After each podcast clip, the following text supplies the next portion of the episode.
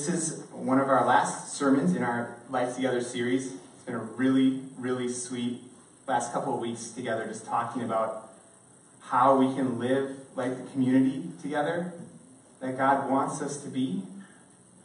We are saved by a supernatural Savior, and He creates a supernatural community that's unlike anything we've ever been a part of. And it takes hearing these texts about how we're supposed to live and applying them by the power of the Holy Spirit to become like that. The title for our sermon this evening is The Art of Correction.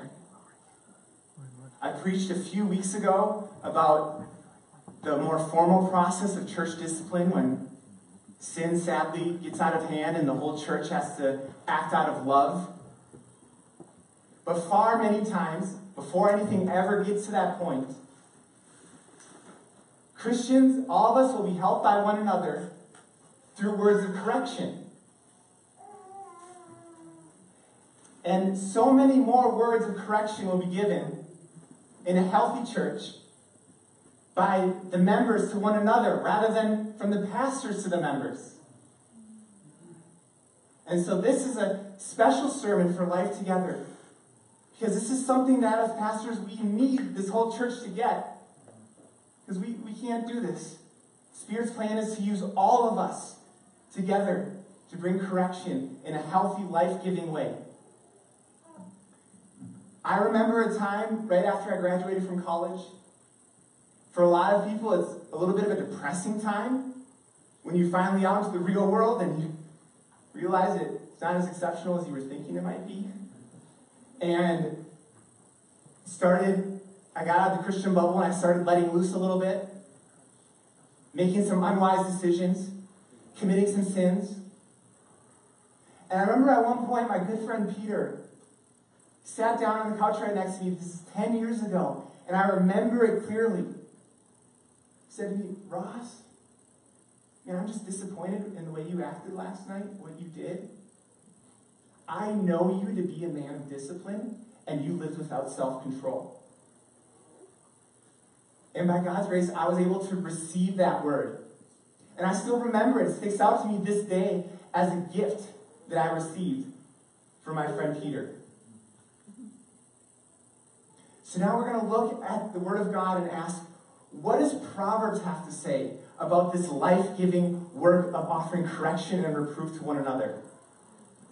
Our text is in Proverbs chapter 9. If you actually have a paper Bible, please, please open it up, or, or your phone, please open it up. Our text today actually comes at the very end of the first section of Proverbs. So if you look at chapter 10, verse 1, you see how it says the Proverbs of Solomon. That means it's starting a new section. So our verses today are at the end of the first section, the first part of Proverbs. And in this first section, Solomon, he, the author of this book, contrasts the way of wisdom and the way of foolishness. Those are the only two ways someone can live a life wisely or foolishly. They couldn't be more divided from one another. There isn't three ways or four ways to live, there's only two ways. And the end of those ways couldn't be more different. The end of wisdom is life. The end of foolishness is death. And all throughout Proverbs 1 through 9, Solomon illustrates the way of wisdom and the way of folly with two women Lady Wisdom and Lady Folly. And his point is that, like a young man pursues a woman, every single one of us is pursuing Lady Wisdom or Lady Folly each and every day. It's never a day you're not pursuing one of these ladies. And every day you're drawing closer to God and closer to life, or closer to judgment and closer to death. And we see these two ladies right here in Proverbs chapter 9. Verses 1 through 6, Solomon talks about Lady Wisdom. You look at verse 1. She has built her house and has hewn her seven pillars. And then at the end of our passage, in verses 13 through 18, Solomon talks about Lady Folly. Verse 13 The woman folly is loud, she is seductive and knows nothing. Verse 18 But he does not know that the dead are there, that her guests are in the depths of Sheol. There's a house of life and happiness that Lady Wisdom is building, a house of death and destruction that Lady Folly is building. And right between these two ladies, we have our verses today verses 7 through 12. And what this flow is showing us is that the way that we respond to correction is one thing showing us what lady we're living according to and what lady we're following after. So let's take a look at verse 7. Whoever corrects a scoffer gets himself abuse, and he who reproves a wicked man incurs injury. So a scoffer is someone who Solomon considers to be the foolish person. And if you don't know what scoffing is, scoffing is when you respond to someone with bitterness or mocking. So if one of you were to correct me and come to me and say, Pastor Ross, when you did this, it was really hurtful to me. And my response, if my response was, well, boo hoo. Why are you whining? That would be scoffing. And that would make me a fool. And I should be fired. So whoever corrects a scoffer gets himself abused, and he who reproves a wicked man incurs injury. So there are certain people where you will try to correct them, and they will retaliate. You will receive abuse from people when you correct people. It is a hazardous occupation to correct people.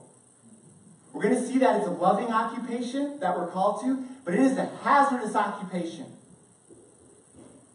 And the reason is, is because it provokes wicked responses.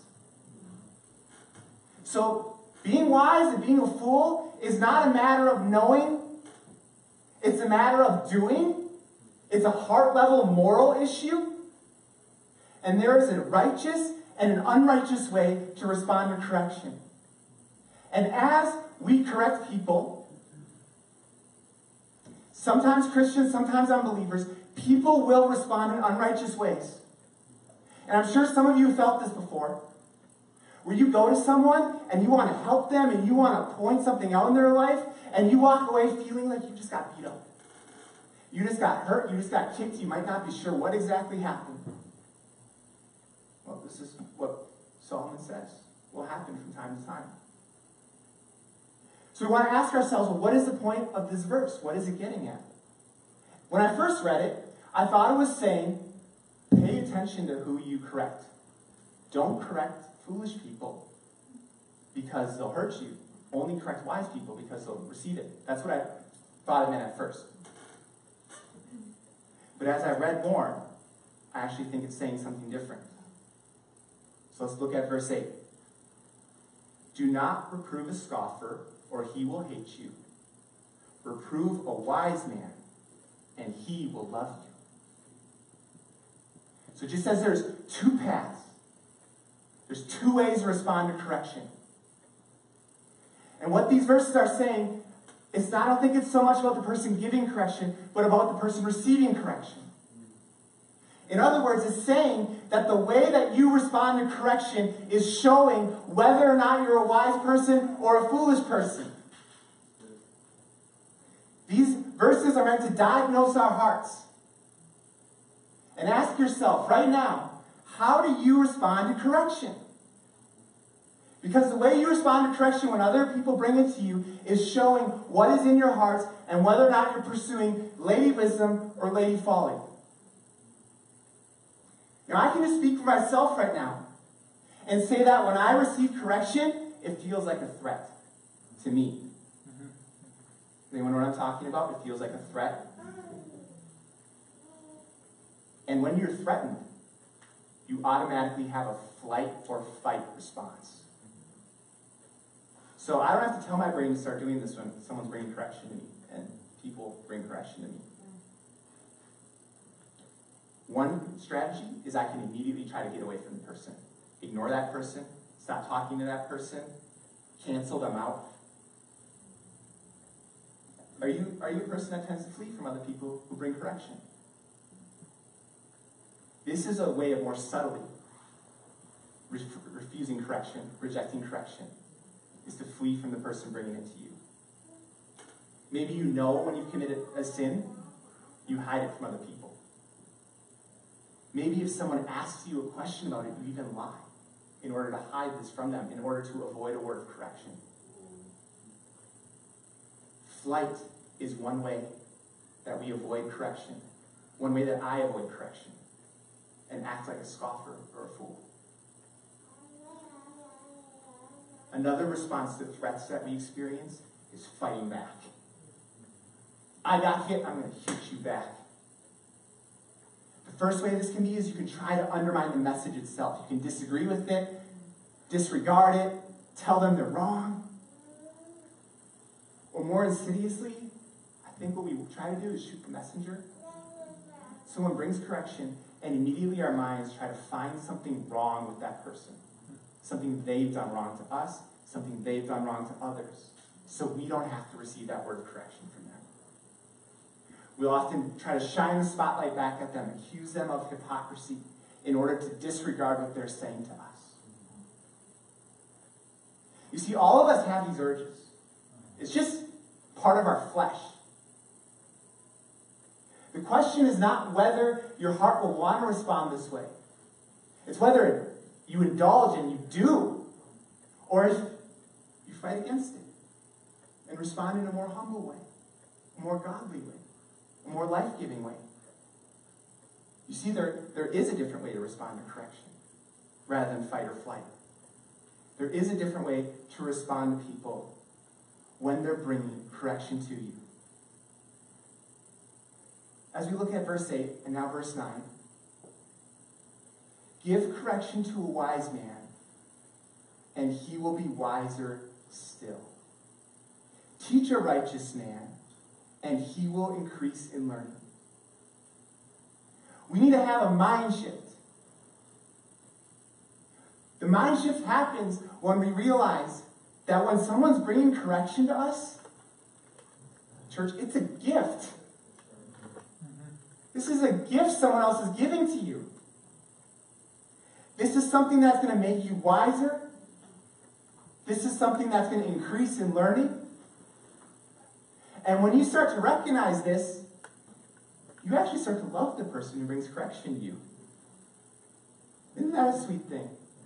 What if the way that we responded to correction in our churches, we just started hugging the person who brought it?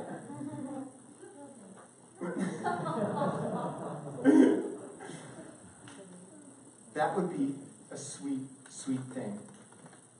In the correction that I've received,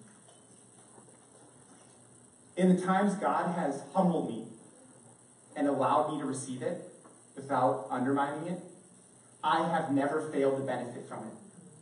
Ever. Including the times correction was brought to me in an unrighteous or unwise way. Even when the correction came in an unwise or unrighteous way, I still benefited from it. I've had people bring correction to me. I felt insulted by it. I felt it was unfair. I felt it was rude. I felt it was overbearing. And guess what? There was still something in their correction that I needed to hear, and that was good for my soul. And I would not have been able to receive it if I immediately fought back because of the manner in which it was brought to me. There have been other times where I've received correction from others where I didn't think was even right there's still a chance for me to humble myself. Say, maybe this brother or sister sees something that I've missed. No matter how poorly someone brings criticism to you, if you are willing to humble yourself and receive it, you will benefit from it. Hmm. You cannot help but be blessed by criticism. Now, there is a category for you want to correct someone who brings bad criticism to you. Eventually, you're, they need to know that they need to grow. But one sweet practice would be just wait. Don't do it right away. Do it in a separate conversation. Just see what you can receive from someone who's bringing you correction. See if there's anything you can affirm from the correction they brought you. So that when you go back to the person, you can say, hey, you were right about this, but I thought your manner was off in this way. What do you think about that?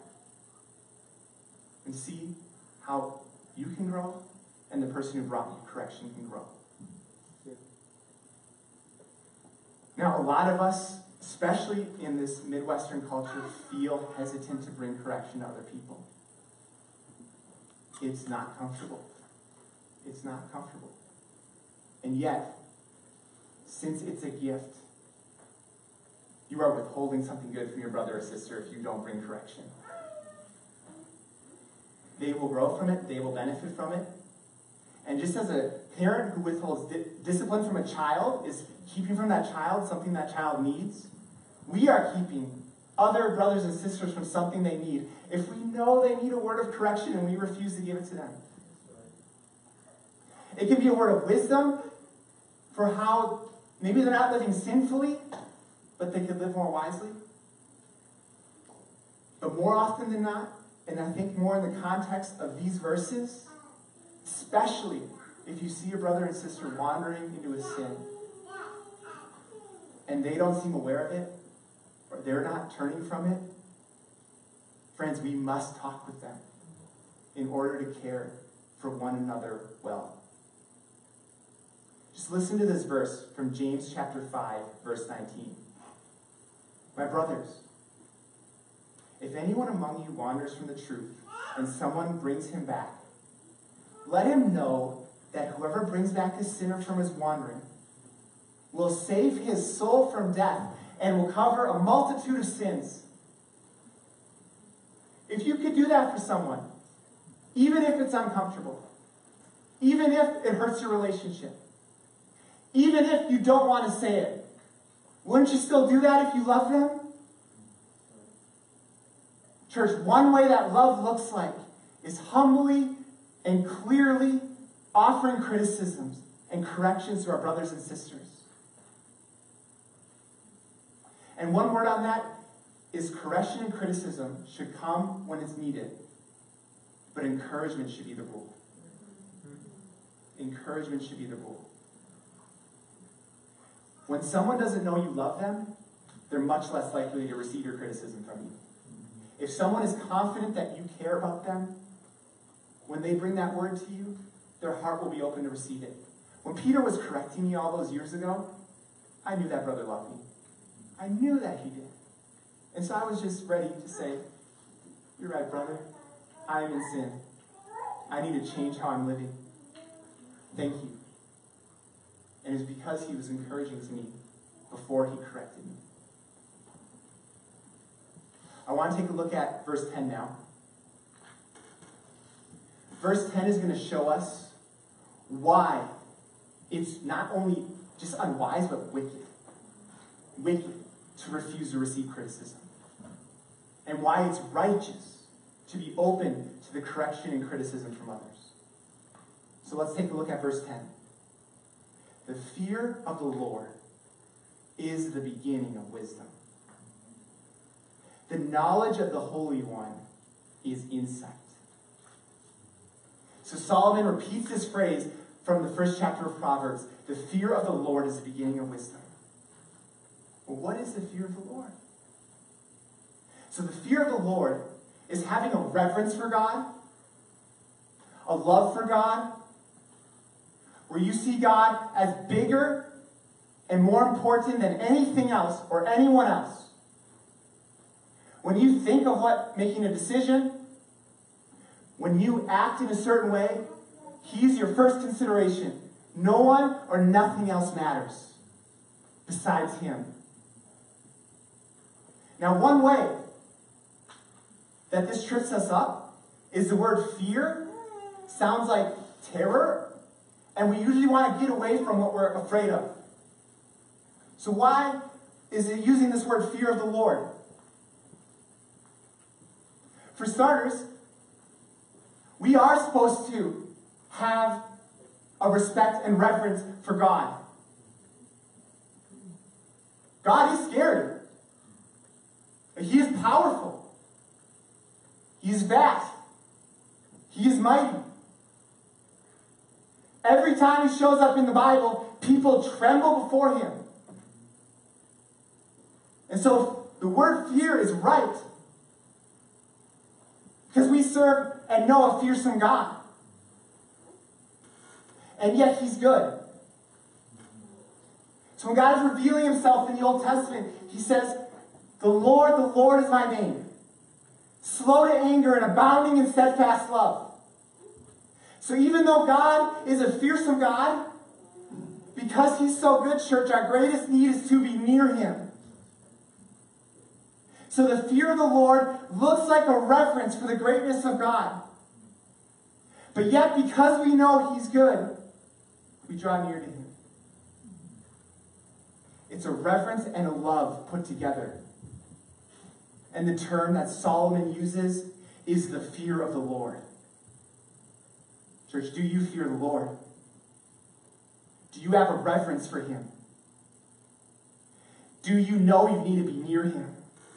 And is terrifying to be apart from him? Is he that important to you? For Solomon, at this point in his life, God was everything. And we're invited to fear him in that way. And the knowledge of the Holy One is insight. Another phrase that's showing us that the fear of the Lord is the beginning of wisdom. Now, wisdom is all the ways that we live when we fear the Lord. So if you fear the Lord, you're going to live in a different way. One example the Proverbs use is that if you don't fear the Lord, you're going to live like a fool and you're going to leave your wife and go chase other women. If you fear the Lord, you stay with your wife. Now, what determines if you leave or if you stay? Whether or not you fear the Lord. So, the fear of the Lord is the beginning of wisdom, means that our reverence for God works itself out in how we live. If you fear God, you will live in a different way. That's what it means. The fear of the Lord is the beginning of wisdom. You can trace back from the decisions we make in life to how you respect and feel about God. So, what does this have to do with correction? What is the opposite of the fear of the Lord? What is the opposite? Take a look at Proverbs 8:13. The fear of the Lord is hatred of evil. Proverbs 8:13. Fear of the Lord is hatred of evil. Pride and arrogance and the way of evil and perverted speech I hate. The opposite of the fear of the Lord is pride and arrogance. This is the reason why criticism from others feels like a threat. Because we're prideful. Because I'm prideful. One pastor put it this way The fear of the Lord makes you humble before other people. If you truly fear God, your pride decreases. When someone brings a criticism to you, you don't respond, How dare you? You respond, Yeah, that makes a lot of sense. That makes a lot of sense that there's something wrong that I need to fix. You see, when you fear the Lord, criticism is not a threat to you. Because God is what you love most. And when someone criticizes you, it helps you get closer to Him. You see what I'm saying? When someone criticizes you and you fear the Lord, it helps you get closer to Him. If you're prideful and God's not that important to you, your criticism messes up your self image. Mm-hmm. But if you fear the Lord, your criticism is going to help you get closer to Him. And that's why it says, Reprove a wise man and he will love you. Because your brother and sister is bringing you closer to God. So when you come to me and say, Ross, your speaking is not godly, you need to change that, you are helping me get closer to God. When you see your brother and sister drinking too much, or doing something on the computer they shouldn't, or whatever is going on that is sinful, and you say something that you are helping them get closer to God. This is why the fear of the Lord is underneath how we respond to criticism. How you feel about God and whether or not he's truly humbled you will show up, will show up when someone criticizes you. Right. So pay attention to those moments. Verse 11 says, For by me your days will be multiplied, and years will be added to your life. Okay, so this sounds like criticism will increase the years of our life. Rebuke will increase the years of our life. And that may be true. Someone may bring words of correction to you that make you stop doing something that would shorten your life. But one thing we have to do is to read each verse in its context in the Bible. This verse is in the Old Testament. And in the Old Testament, length of life in the promised land is a sign of spiritual health and vitality. So, this is how it goes. Like, in the Old Testament, when you're living in the promised land, if they kept the commandments of God and they feared God, their lives would literally lengthen. God would provide food, protection from enemies. And if they disobeyed God, and if they were prideful and they worshiped other idols, their lifespan would shorten. So, what this verse is saying is that in the Old Testament, the fear of the Lord will increase their lifespan, the time that they're living in communion with God in the promised land. For us today, as New Testament Christians, our lifespans don't necessarily increase or decrease. But our spiritual life is preserved by the fear of the Lord, just as their lives would have been preserved by the fear of the Lord. One thing that so encouraged me when I was reading this is that it doesn't matter if I die young or old. What matters is whether or not I'm still trusting in Jesus when I die. And just as in this context, re- rebuke and criticism and correction would preserve the lives of God's people, your corrections preserve the lives of God's people. Your corrections can help God's people get to heaven. Think about that. Sin is ugly, and like cancer, it grows and metastasizes until it kills people. And when you find cancer and you get it early, you save that person's life.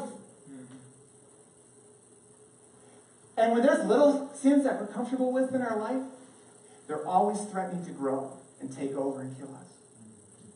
And when you go and help a brother and sister kill their sin while it's still small, you are helping them get to heaven. What a task God has given you.